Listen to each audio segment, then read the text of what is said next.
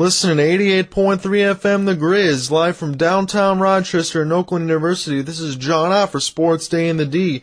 It's January 10th, 2013. Got a lot to get to on today's show. The NHL lockout's been lifted. We'll tell you what that means for the Detroit Red Wings and the life of the new CBA. College basketball landscape has a lot going on within it, and you won't believe what Andy Katz says of ESPN, talking about how far the Michigan Wolverines can go this season. In the NBA, there's a lot of news and notes going around the league. We'll get into some of the big time plays in that regard. And as far as MLB 13 the show coming out in March on the PlayStation 3 and Vita, there's a certain Detroit Tiger that could be on the cover. We'll talk about how we can get some votes in for this guy. Coming back in from the break, we'll discuss how the NHL is going to work with the Detroit Red Wings and the rest of the league uh, regarding that new CBA and get into some big time contracts that you might not see anymore. John Ott, Sports Day in the D. You're listening to WXOU 88.3 FM The Grizz. This is John Ott for Sports Day in the D back with you. And you might say, hey, this song's on NHL 13, Zombie Nation. And yeah, I can tell you that's right, but I don't have to sit there and play NHL 13 anymore because finally the NHL is back, the CBA is done with, and we can get on to discussing some hockey. Want to get into one of these things here for one of these articles. Now let me spell this girl's last name out because I really don't want to say it wrong. But Sarah with an H and her last name KWAK inside the NHL. You can get at her article at sportsillustrated.cnn.com. She did a wonderful job of breaking down what the CBA is going to be for this new NHL to have labor peace until the year 2020. Sounds futuristic, doesn't it? She opens up the article by saying this. After 112 days, and more than 16 hours of negotiations with a federal mediator that bled from Saturday into Sunday, the NHL and its players ended the lockout and finalized a collective bargaining agreement. That's been quite a long time, but here's what it really entails. So this new CBA, it's a 10 year deal, but either side can opt out in the last two years of the deal, so years 9 and 10 obviously. That means there will be labor peace to last until 2020. And with three work stoppages in the last 18 years, it really just makes sense, doesn't it? As far as player contracts go, let's get into some stuff that you won't see anymore. We talked about before we get into this open here. Nashville, Shea Weber, you know they lost Ryan Suter, so they had to lock one of these guys up. His offer sheet could have been matched by the Philadelphia Flyers, but instead Nashville didn't want to lose both those guys, so they locked Shea Weber into a 14 year, $110 million deal. The Minnesota Wild, you know, the Red Wings wanted Ryan Suter and Zach Parise. Both of those guys went to the Wild for 13 years, $98 million.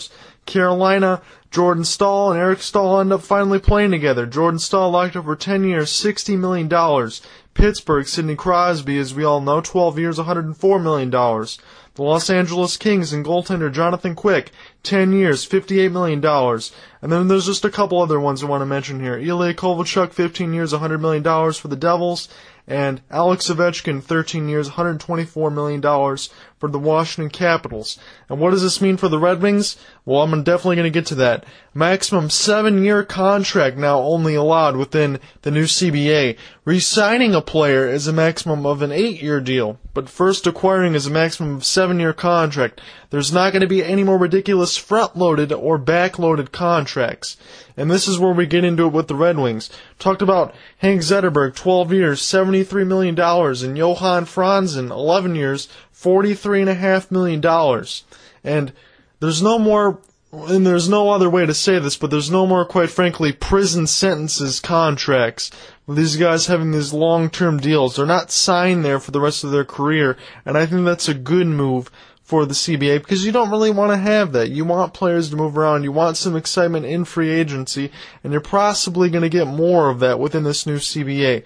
But what I'm talking about now is with the no more ridiculous front-loaded or back-loaded contracts. The last two years of Henrik Zetterberg's contract is just a million a year. And it's just absolutely crazy how you get around the cap and circumvent everything and just pretty much put the contract on that regard so with the way it's going to work now, it's not going to be any less than five million dollars. There's not going to be more Hank Zetterbergs for a million, or quite possibly, if you remember the great one, Wayne Gretzky, his first big contract, 21 years, 21 million dollars. You're not going to see any of that kind of stuff anymore. What does it mean for this year? Well, the salary cap and the season, everything didn't get started until late. So there's going to be a 48 game season. It's going to start in 10 days, approximately January 19th, and the Red Wings' first home game is going to be a few days shortly after that. I think the Wings are going to start on the road against the St. Louis Blues. Everything out there in terms of what the schedule is going to be, I haven't seen it out there. I've been trying to look up some stuff for the show, but that's pretty much where we're at right now. And the cap for this year, uh, proportionally, is going to be about $70 million. And next year, it's going to be $64 million. So, the only other things that were discussed in this CBA was retired players getting pensions, and then what you really wanted was not put in the CBA. Talking about more Olympic participation, which would be nice for a lot of these players, and that league realignment, that's going to be pushed off to a later date, possibly next year or a season after that. So, talking about the Wings finally playing in the Eastern Conference where they're supposed to, and not have to play these uh, 11 o'clock at night games against the Phoenix Coyotes, that stuff's not going to be moved over until another couple of seasons. So, what we got right now, in terms of what the Wings are faced at, you have some new faces. You know finally that Hank Zetterberg and Pavel Datsyuk are going to be playing together on the first line. That's what Mike Babcock has planned for the Wings. But there's some new free agent signings, and maybe not all but one of them out of this five. One of them does look familiar, but new some free agent signings talk about. And defenseman Carlo Colaiacovo, lefty defenseman turned into a solid puck handler since being traded from Toronto to St. Louis 10 games into the 2008-09 season, with at least 19 points in each of the past four seasons. Last year was a down year for the 29-year-old though, scoring just two goals in 64 games. It's going to be hard to replace Nicklas Lidstrom when you come to that regard on that. Damien Brunner, the Swedish forward meshed well with Henrik Zetterberg during their time together in the Swiss League. Brunner's only 26, scored 25 goals in only 33 games playing on Zetterberg's line during the lockout. Had at least 45 points in fewer than 50 games in each of the past three seasons. Michael Samuelsson, remember he was just with the Vancouver Canucks. He's been a Red Wing for quite a while. He was a Red Wing from 2005 to 09, scoring 67 goals while wearing the wing wheel. The 36 year old spent most of the last season with Florida, scoring 13 goals for the Panthers on the way to the playoffs. So, Canucks, Panthers, Red Wings, this guy has been around for a long time, but you know, when he was here, he was the guy that was putting some pucks into the net, which is what the Wings could definitely use. Jordan Tootoo, a guy that spent a lot of time in Nashville, mostly knowing for being a pest and trying to get under your skin. Well, He's a smaller size guy, but he's definitely going to be on that wings line now trying to do a lot of the same things. And I think Mike Babcock's really going to appreciate that. And the backup goaltender in uh, Jonas Gustavsson, the Swedish goalie nicknamed the Monster, struggled in the first couple of seasons in the NHL, but looked sharp last season with the Maple Leafs, a 28-year-old putting up a 2.92 goals against and four shutouts in 42 games with the Maple Leafs. So he'd be a solid backup. But what does that mean all in terms for the Red Wings. Yeah, you got some new pieces. You did lose Jiri Hudler to the Calgary Flames. You don't have Nicklas Lidstrom and defenseman Brad Stuart went to the San Jose Sharks to spend more time with his family and his wife. So you pretty much lost your entire first line on defense. Everybody knows that you didn't get Zach Parise and Ryan Suter, so you lost a, an incredible goal scoring forward that you could have had, and a defenseman to definitely solidify everything he had with Nicklas Lidstrom. And you knew that the Nashville Predators were going to sign Shea Weber, so he wasn't going anywhere. So what do the Wings do? They really just have to try to find a way to sneak into the playoffs if that's their goal. But you think with this 48 game season, and supposedly everything is going to stick within the conference. So no playing Eastern Conference teams for the Detroit Red Wings. And what would that mean is it's going to be a lot looking of, of, a different kind of team. There's no Nicklas Lidstrom out there to bail you out when stuff goes bad on defense. Yeah, you still got Datsyuk, you still got Zetterberg, and you still got Franz, and but these guys aren't exactly getting any younger. And it's just going to be a lot different looking of a team than we'd seen in years past, and I'm not really sure where the Wings are going to go. I've seen a lot of prognostications between people saying that the Wings could possibly make sneak in there and get a seventh or eighth seed, or they can miss the playoffs entirely. But if you want to know what I'm thinking, you can get at me at Facebook and Twitter at TBU Gunslinger. Contact the show WXOU.org. Sports Day in the D. All the stuff posted on Your Listen, posted at Oakland University on WXOU.org. If you want to know what I'm thinking, I'm not entirely sure if the Wings are going to make the playoffs. And if you really think about it being a bad thing, I would look past that. It's a shortened season. The Wings have a chance to go ahead and play some younger guys, hopefully, get some experience, find out where they're going to be, and possibly try to make another run into this coming off season after the shortened season. I know that's not what you th- want to think about before the season even starts, and I'm not just trying to be pessimistic about everything, but honestly, the Wings didn't get anything they wanted, and when you lose Nicklas Lidstrom, you lose pretty much the best defender to play in the NHL ever, maybe behind Bobby Orr. This guy really is that good. And Mike Babcock pretty much just tried to coax him out of retirement recently with this season starting, and he said he's not going to budge. The Wings are going to be in a tough position. They still got Jimmy Howard at goaltender, and he's going to stop a lot of pucks, but he's going to have to do that because the defense is not going to look so good for the Red Wings. In terms of everything else that we got going on within the CBA, Gary Bettman, the commissioner of the NHL, there's been three work stoppages since he's been in there. And the, the very first one coming in the 94-95 season, then you remember 05-06, where the entire season was gone, and then just now recently. Gary Bettman, there's been a lot of people saying that this guy should lose his job. And then there's also been a lot of people saying ways that the NHL can get the fans back on the ice. And I'm here to tell you this. The NHL, despite being Detroit, hockey town and all that, yeah, it's popular here, but the prices are just too ridiculous. And as far as a league wide sport, they can say, yeah, the revenue has gone up every year. Basically, hockey, Canadian sport, and there's some good U.S. teams without here, especially within Detroit, Chicago, all these teams have been mentioned. But if you really want to get everybody back, I think getting rid of Gary Bettman might not be such a bad idea. We think about those three lockouts. You think about his stone-faced expression, the hard-fought businessman not willing to press on anything, and that's probably why this deal has gotten done. But a lot of these players have come out and said that he is a horrible general manager. A lot of these guys out there, Donald Fehr and all that, say he is a horrible person to have to work with. And that's within both sides of the players and the union and everybody else with the GMs and everybody considered that all runs sports in the NHL. It's just absolutely ridiculous to see that this guy is still a part of it in the bicentennial year coming in 2016. He, Gary Bettman still wants to be a part of that, but with everybody saying that he's done such a poor job, you gotta believe that he can't be lasting much longer.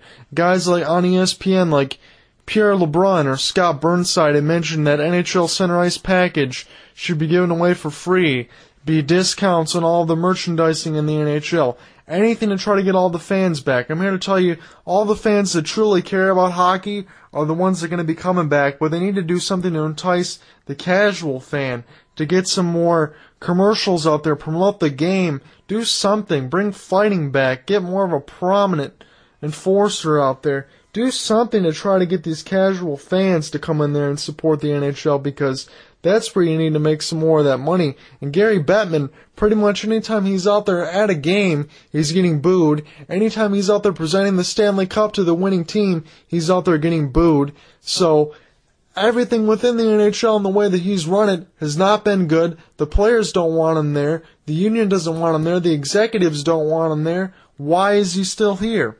You can credit him all you want for trying to get this deal done to end the lockout, but when you got three lockouts within his tenure, something's definitely not going right.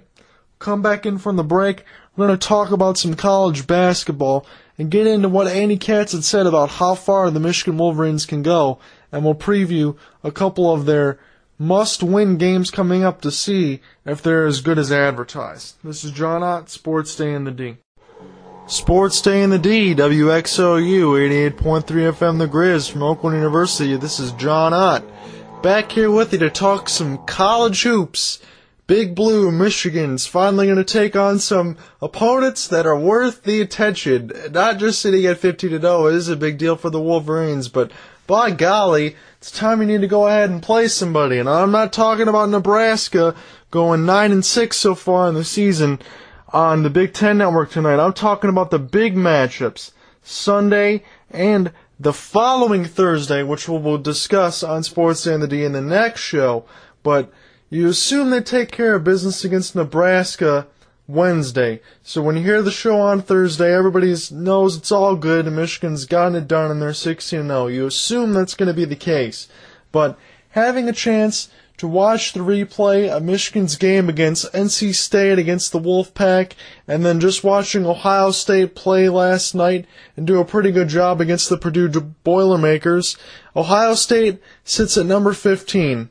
And Sunday at 1:30 Eastern on CBS, the Wolverines and the Buckeyes are finally going to square off. And it's finally going to be a good test for the Michigan Wolverines because honestly, Here's another problem that I have with the Wolverines. Even though they've started so good, they've only played two games on the road this season compared to 14 at home, and they really need to go ahead and try to test themselves. So playing against Ohio State's a good way to do that on the road against that Scarlet Red.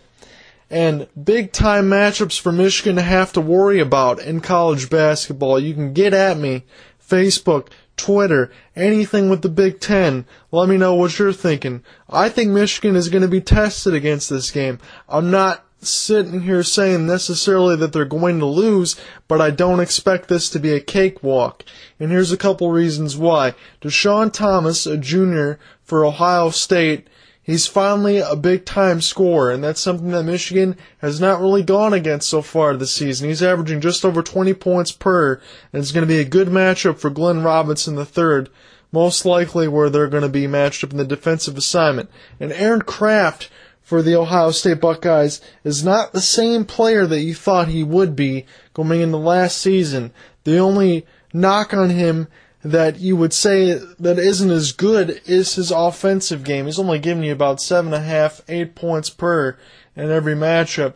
But the one place where he can absolutely be a pest is on the defensive end, where he can get a couple steals and play some good point for Ohio State. So whether it's Trey Burke or Tim Hardaway Jr., that backcourt for Michigan should have a little bit more of a difficult time going against Aaron Craft. But we'll see if Michigan at that point will be 17 and 0 going into and getting past their first test. And no offense, if you call the NC State Wolfpack a test, I disagree with you on that. Michigan had to get that W, and they're in the right spot where they are. The following Thursday, we talk about Michigan and going against the Minnesota Golden Gophers on the road. And we talked about that 14 games at home and two on the road for Michigan. The Gophers are a different team than Ohio State is in in terms of them being a more balanced squad. They don't have a big time score as far as statistics say.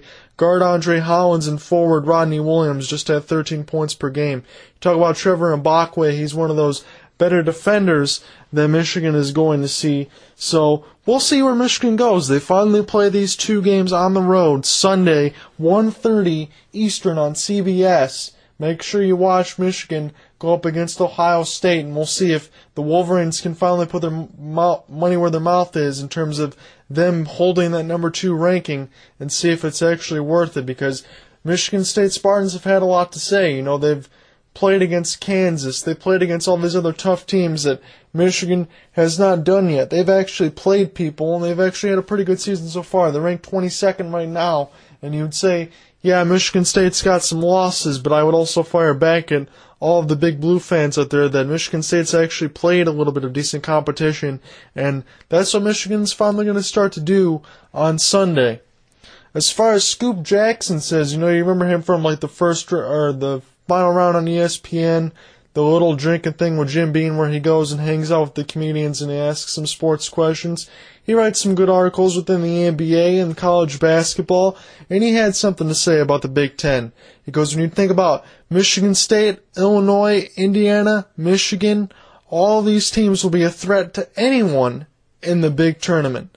The new B1G or BIG is the NCAA basketball version of football in the SEC, but he said minus the seven national championships, of course. But the Big Ten it's really quite amazing, and we talked about this before a little bit on the show. It's really quite amazing how the Big Ten goes from being the worst football conference I've ever seen to being the best basketball conference in the nation. And when you go ahead and you think about some of the stuff in his article, if you want to get in there, just go to ESPN Scoop Jackson. You'll find something on NCAA basketball. His article is going to be at the top of the list. He said the Big Ten is ultimately going to be measured by the amount of players that it puts into the NBA. But you got to believe anybody named Zeller is going to be in there. You think about that guy out of Indiana. Think about uh, Denzel Valentine. You think about Tim Hardaway Jr., Trey Burke. All these guys could possibly go into the in the NBA. And then you think about Illinois. They'd put a good beat down on Ohio State and pretty much made Thad Matta rethink the game plan. Illinois had some good players. The Golden Gophers have got some good players. The Big Ten is these these guys are not going to come unscathed in there. You're going to see a lot of teams that have two or three losses, and I think this competition is going to make them better for by the time March Madness rolls around. The future outlook for the Michigan Wolverines quite possibly looks like this. When you think about Andy Katz, you think about all of his college basketball knowledge, Jay Bilas, and maybe not so much uh, Dick Vitale, because pretty much now at this point he just says, "Yeah, baby," and votes for the Duke and diaper, uh, diaper dandies and all that stuff.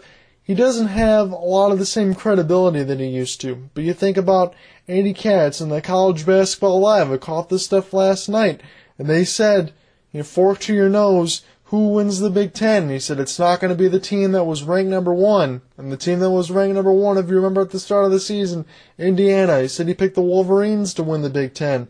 Pretty much the reasons why he picks the Wolverines to win the Big Ten is offensive firepower all over the place. It's not just Trey Burke. It's not just Tim Hardaway Jr. Think about these freshmen, Glenn Robinson III, and that crazy shooter on Michigan, Nick Stauskas. Remember, he's only a freshman. He is shooting 57% from behind the arc, which leads college basketball. They'll go as far as Burke and Hardaway Jr. take them, is what I don't think he said, but I will go ahead and make that distinction to you. That's how far Michigan's going to go, in my opinion. He did say Michigan will win that Big Ten. I still say they go as far as Trey Burke and Tim Hardaway Jr. takes them. He didn't mention that outright, but I will go ahead and say that for him. They are 15 and 0 right now. Indiana, like we mentioned, was the number one ranked team to start, and Andy Katz did say it won't be the team that was ranked number one to win that Big Ten. So he believes Michigan's going to take it. And then he was asked, where will the Wolverines end up? Are they going to finally make a bid for a Final Four? Are they going to do something that hasn't happened since Chris Webber, Jalen Rose, and all those guys in the Fab Five? He said the Wolverines can go as far as being in the title game. He didn't say who was going to win the title game, but he definitely said it's going to be Trey Burke versus Kansas and Jeff Withey. He predicts Kansas to go to back-to-back national championships. Maybe they can get the win this time, as they're not going to have to play against Kentucky. But we'll see how far that goes. I'm not quite sold that Michigan is going to go ahead and go that far. When you think about Trey Burke, it's amazing what this guy has done being only a sophomore. I really like the way that he plays because he knows when to go out and get his own shots and he knows when to get his team involved. And Michigan, quite honestly, Beilein's done a great job with Burke in regards of not just making him a pure playmaker. This guy is expected to score for the Wolverines, and he can do just that. He can put his head down and drive.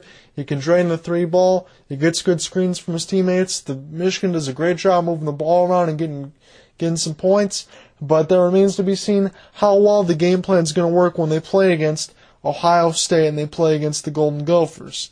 But Michigan is looking really good, and they look to be the toast of the Big Ten right now. As far as Michigan State is concerned, anytime you play up against Michigan, you know Tom Izzo's going to want to get that victory. You know Denzel Valentine's probably the best passer on their team, so he's definitely looking to get his uh, players involved. Keith Appling's pretty good. A lot of those guys have been injured from Michigan State last season coming in now. Definitely going to be good and definitely going to get to the rim.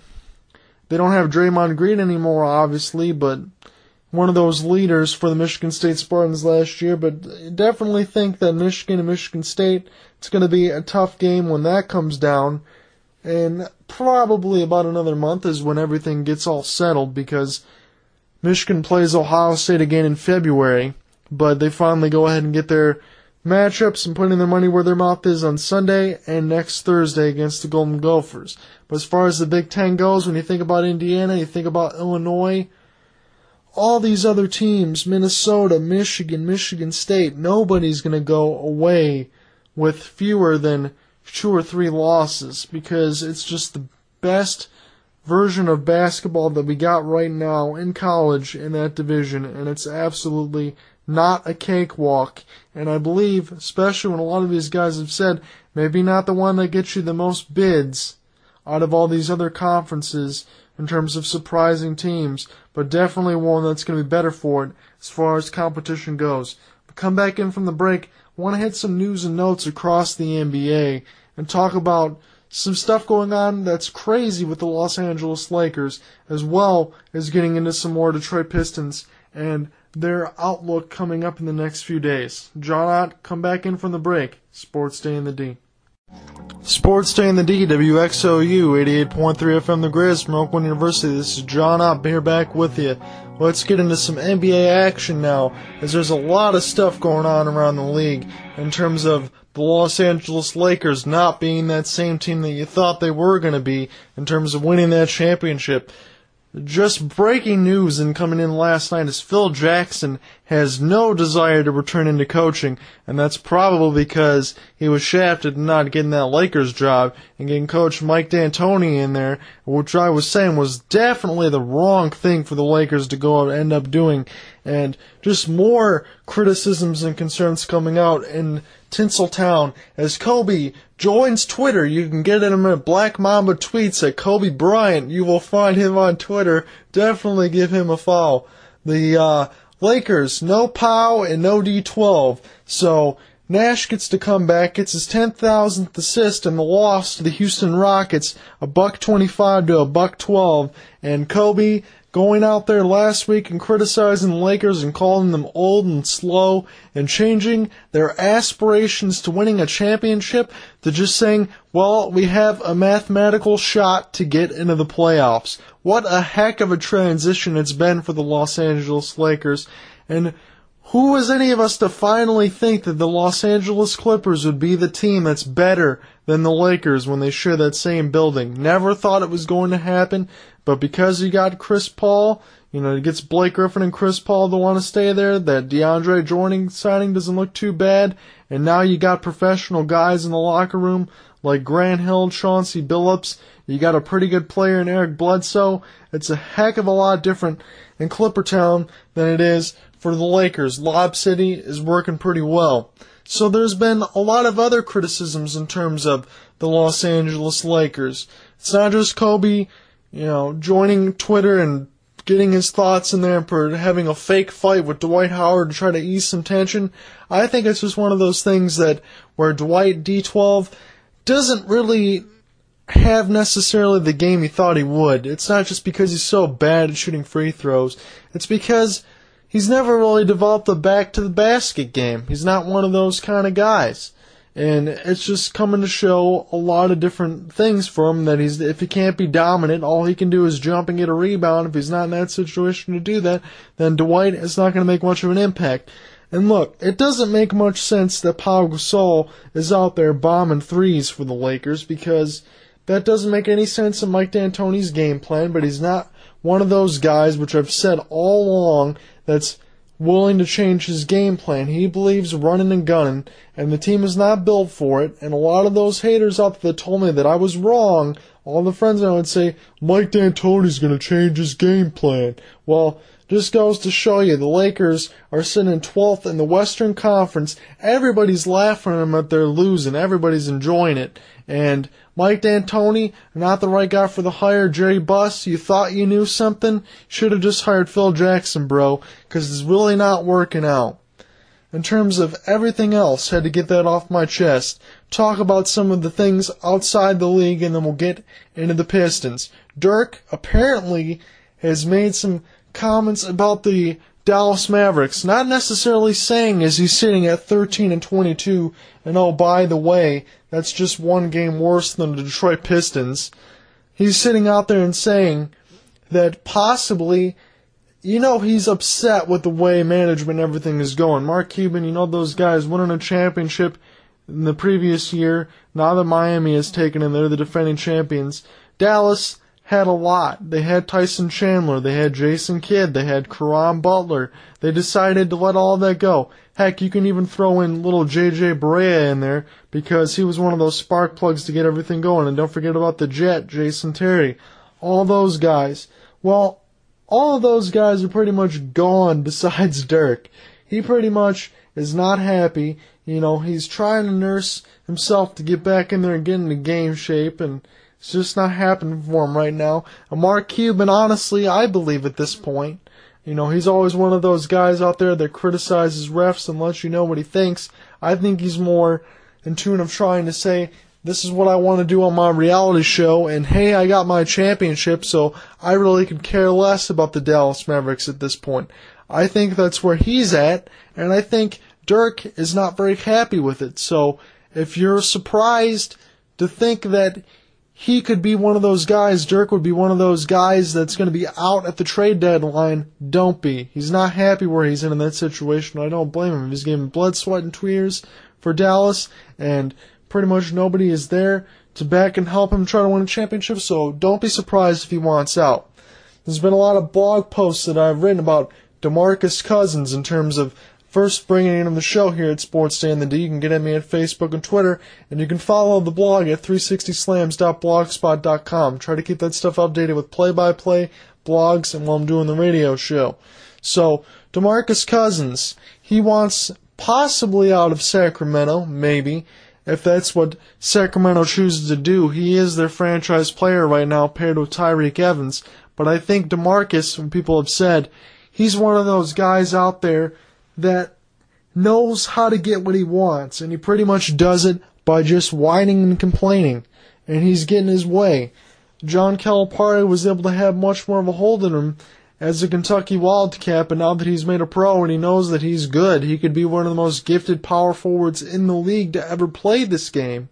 But he's just got so many attitude problems. You know, you think about Paul Westphal and him getting canned in Sactown, so they're bringing in Keith Smart try to fix everything, and yet they still have problems with DeMarcus Cousins. So there's always rumors out there that he's one of those guys that's going to go and get traded. They talked about that with the Detroit Pistons last year in terms of maybe that's not what the Pistons want in terms of a locker room guy, but you would say at that point, who the heck cares? It's DeMarcus Cousins. He's talented. It's one of the best big guys.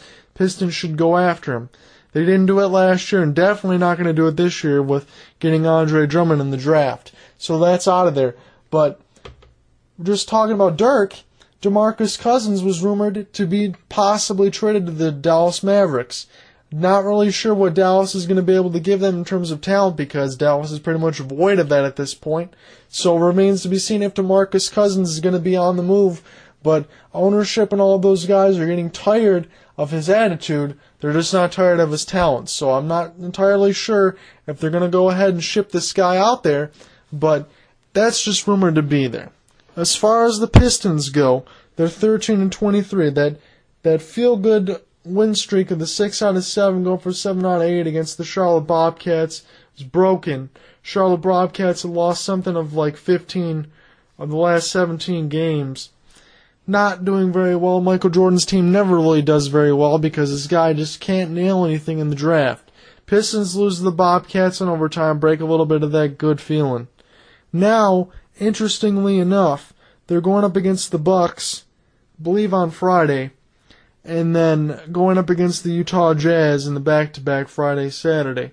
What's interesting with the Bucks is they sit at 17 and 16 and they claim about the seventh or eighth spot in the Eastern Conference. Well, everybody knows about Monta Ellis and Brandon Jennings. Monta Ellis is one of those guys that came over from the Golden State Warriors, could put the ball in the hole, get you a lot of points. Brandon Jennings can get you a lot of points too and run some decent point guard, but a lot of these guys have been inconsistent with their shooting, which is one of the reasons why Coach Scott Skiles for the Milwaukee Bucks was let go. So it's going to be interesting to see what Bucks team the Pistons are going to face. Pistons have already gotten a big W against them after they'd beaten Miami not too long ago earlier. But when you think about that it that way, you know, you're not really certain if the Pistons can go out there and get it again because Pistons don't have guys like Brandon Jennings and Monta Ellis. Yeah, they got moves from Greg Monroe and Brandon Knight. I think more and more by the day is turning into Craig Hodges than getting that guy that drives the lane. So you're not really entirely sure if the Pistons can go out and get that one, but we'll see what kind of Bucks team shows up for the Pistons. And as far as the Jazz go on that back to back, they're sitting at 18 and 18. You would think a 500 team.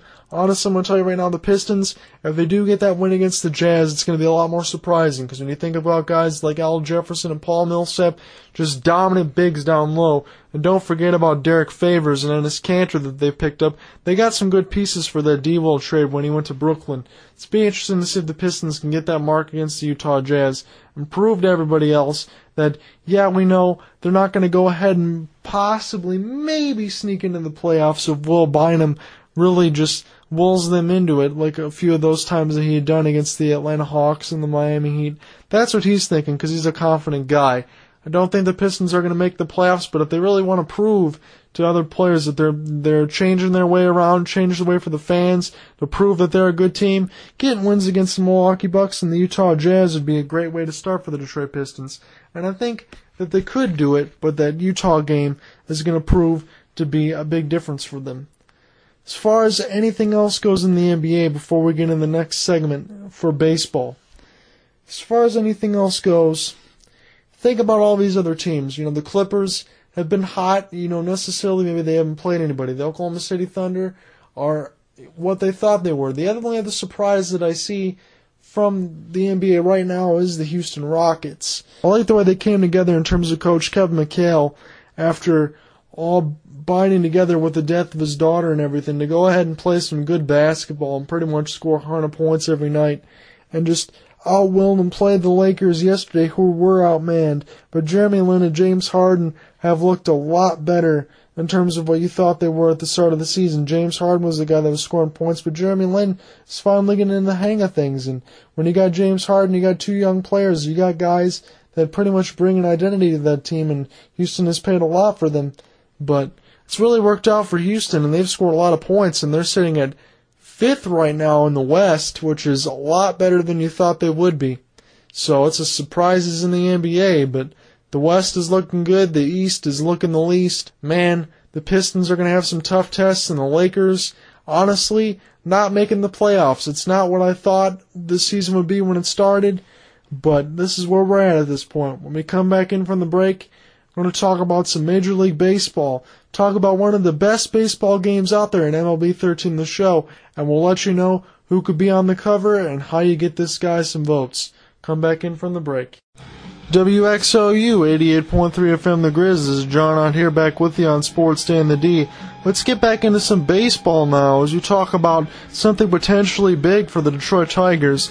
MLB 13 The Show is going to be the only baseball game in town for Sony and the San Diego Studios project, as MLB 2K had to hang up its licensing issues of the MLB, so they're out of the picture. So PlayStation 3 and PlayStation Vita owners will be happy to know that MLB 13 The Show is going to be coming to them in March. And why is this big for the Tigers? Well, none other than Miguel Cabrera could be one of the big mainstays to be on that cover for MLB 13 The Show, just like Calvin Johnson was on the cover for Madden 13. This would be a great year for Detroit sports athletes. So he's one of those guys on there. And I'm going to make my case for Cabrera as we go within these five cover athletes, and then I will leave an honorable mention that I think should have been in the cover race that isn't. So let's get into it. In terms of your five athletes, it's Andrew McCutchen of the Pirates, CC Sabathia of the New York Yankees, Ryan Braun of the Milwaukee Brewers, Bryce Harper of the Washington Nationals, and Miguel Cabrera of the Detroit Tigers. So let's get into this. The first guy, Andrew McCutchen, only 25 years old, is from the Pittsburgh Pirates of the National League. He played 157 games out of the 162. He batted 327 last season. His previous high was 286. So you're talking about 41 points higher. Is a heck of an improvement. 31 bombs is good for about 10 more bombs than last year, with 96 ribbies and 20 stolen bases. He's got a gold glove, a silver slugger, and all of these guys within this five are all all stars, so I will go ahead and leave that mention out from now on. But Andrew McCutchen is one of the guys on this list that had the biggest improvement and was every bit as important to the success of the Pittsburgh Pirates and in going forward. And considering he's only 25, he's going to be there for quite a while. CC Sabathia was next on the list at 31 years of age, playing for the Yankees, pitched a 15 and 6 record, 197 strikeouts, and 44 walks with a 338 ERA. Ryan Braun, third on the list, 28 years old, Milwaukee Brewers from the National League, played 154 games, batted 319 with 41 bombs and 112 ribbies and 30 stolen bases, which is pretty good for Ryan Braun because in the last couple of seasons, didn't really expect him to steal more than maybe about 10 to 15 bags. He's been consistently getting you about 25, 30 stolen bags in the last two seasons. My problem with Ryan Braun on this list is obviously the mention of the PEDs and all of that, but considering he's popular, he's going to be on there. He's one of the guys that I think probably should not be on this list. Number four, Bryce Harper. He took the league by storm. 19 years old out of the Nationals, played 139 games, 270 average, 22 bombs, 59 RBIs, 18 stolen bases, won National League Rookie of the Year by a landslide. And number five, the Tigers' own Miguel Cabrera, just 29 years of age. Keep in mind this dude isn't even 30 yet. 161 games played, 330 average, 44 bombs, 139 RBIs. He was your AL MVP, the Silver Slugger, and he was absolutely amazing in terms of his success rate and getting stuff done when you really need it, but that's what you expect from one of the best players in baseball. My problem with Ryan Braun on this list is who you didn't mention for the cover, and I think is one of the guys that shouldn't be that should have been on there. And I'm not going to go ahead and rehash this debate of the uh, Trout Cabrera AL MVP argument, but Mike Trout definitely, the Angels, 20 years old, deserves to be on this cover vote. Dude hit three 326, 30 bombs, 83 ribbies, 49 stolen bases. That just hasn't happened in today's baseball in a long time. AL Rookie of the Year, Silver Slugger, and he was second in the MVP race to Miguel Cabrera. And honestly, he's one of these guys that should have been on this list. Whether or not you want to take out CC, I think you got to have Yankees in there because they're always well represented. And I think Bryce Harper deserves to be on there. Andrew McCutchen deserves to be on there. Miguel Cabrera definitely deserves to be on there.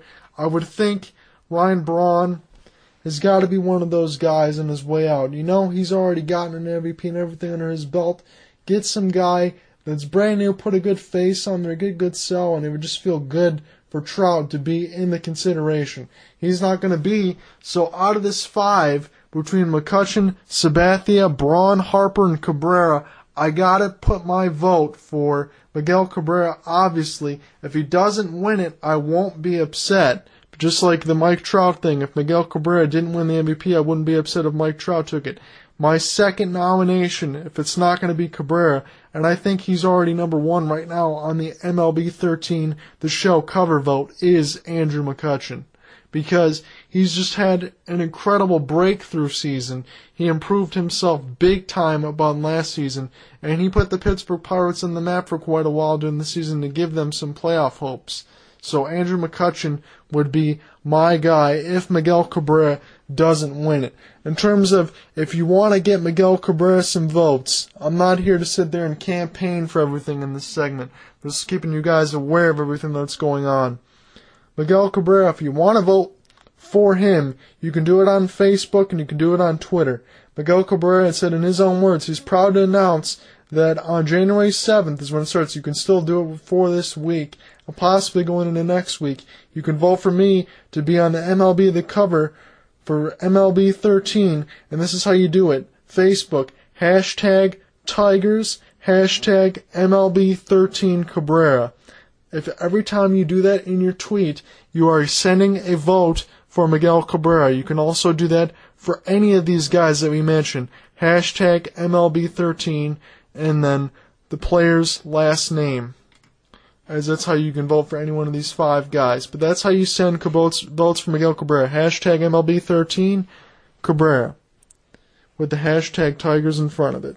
So it's exactly how you get Miguel Cabrera on the cover. I'm here to tell you right now, Andrew McCutchen is number one, Miguel Cabrera is number two, and I'm quite happy that Ryan Braun, even though I know he's a great player and all that stuff in my vein in terms of the admittance of the PEDs and all that, he's getting his justice, and he's five out of five in the cover vote.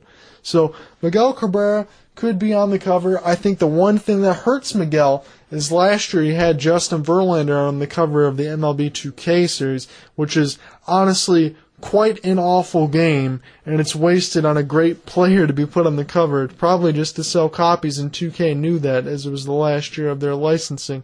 But Miguel Cabrera, you put him on the cover of MLB The Show, widely regarded as one of the best baseball games to ever hit the market, and easily the best right now. And it's not just because there's no more competition. This is a game that everybody should be playing, and a lot of sports enthusiasts, and you don't have to just say, tell me, because I've played MLB The Show since MLB 08. It's absolutely fantastic on the PlayStation 3 that if you're going to go ahead and you put a guy on there, put him on a great game, and you put McCutchen or you put Miguel Cabrera on there and you put him on a great game like that, MLB 13, the show is one of those games, if you're a sports enthusiast, especially baseball, you wouldn't hesitate to send some money down to go ahead and buy a PS3 just to play that game. All these systems have been out for about six years now between the Xbox 360 and the PS3, so it's not going to cost you too much, and you're going to get a good game in the process, and you're going to see possibly the big man on the cover, which would be sweet for a lot of Detroit fans. One thing I want to mention before I get out of here in terms of this baseball segment, I want to point out to you that MLB The Show has had a lot of these guys that have already done play by play in terms of Matt Vasgersian and all of that. MLB The Show is trying to go ahead and get some new guys in there 413. And I saw on their Twitter page, and I'm going to go ahead and say this because I'm adamant about it. Maybe not a lot of people are so much because maybe there's some people out there that like this guy, but I don't. I recently saw within the last Sports Illustrated that Joe Buck was announced as the Sportsman of the Year, the announcer, and everything else if he's the best sports announcer of the year, so LeBron James is the sportsman of the year and he's the best, Joe Buck is the best sports announcer, don't mind the LeBron James thing. Definitely have a hard time seeing where Joe Buck is going to be on there because I think his father was a lot better than he is in terms of announcing. And when you think about that David Tyree catch, that most amazing catch that you've ever seen, if you listen to that stuff, on the TV, you didn't see the picture, you heard it on the radio, you would think it was just one of the most regular catches you've ever heard of. And he didn't do it justice. And in terms of baseball and this stuff, he doesn't do it justice. And when you pair him with Tim McCarver, oh my goodness, is what their MLB The Show 13 is thinking about doing honestly, I can't sit here and tell you you'd want to buy that game now. You're uh, really damaging a lot of my credibility when I tell you that Joe Buck and Tim McCarver could be doing the play-by-play for the game. If that's the case, please kill me because I, I, I don't want to hear it. I'll just go ahead and put play the game on mute, turn them off, and just play and hear the sound effects because that would be greatness. I don't want to hear them in the cover booth for that. Please don't make it happen, Sony. San Diego Studios, do something. The game's good. I can deal with Matt Vasgersian. A lot of people complain because all these guys have been in there since the inception in 07, but who the heck cares? When you go ahead and you put Buck and McCarver in there, you're just ruining everything you're doing good for the game. This is John Off for Sports Day in the DWXOU 88.3 FM, the from Oakland University. Just want to send a thank you and a shout out to the fans listening just for the first time or the fans that have been continued faithful listening to Sports Day in the D. Going to continue to bring these shows every week to you. And just get at me at Facebook and Twitter at TBU Gunslinger. Get at the show, WXOU.org slash listen, Sports Day in the D. I post this stuff on your listen, Facebook, Twitter, anything. Get at me, leave some comments, let me know what you're thinking, maybe some ideas for the show, anything going on in Detroit and Oakland University, any of that, or just some general comments of what you think about everything that's going on. I would love to hear from all of you guys, and I really appreciate you listening to the show. We're going to tie this up for this week. When we come back in next week and we'll preview some NHL games and obviously go over Michigan's criticizing either win or loss between the Ohio State Buckeyes in their first real challenge. So thank you very much for listening. Have a great weekend.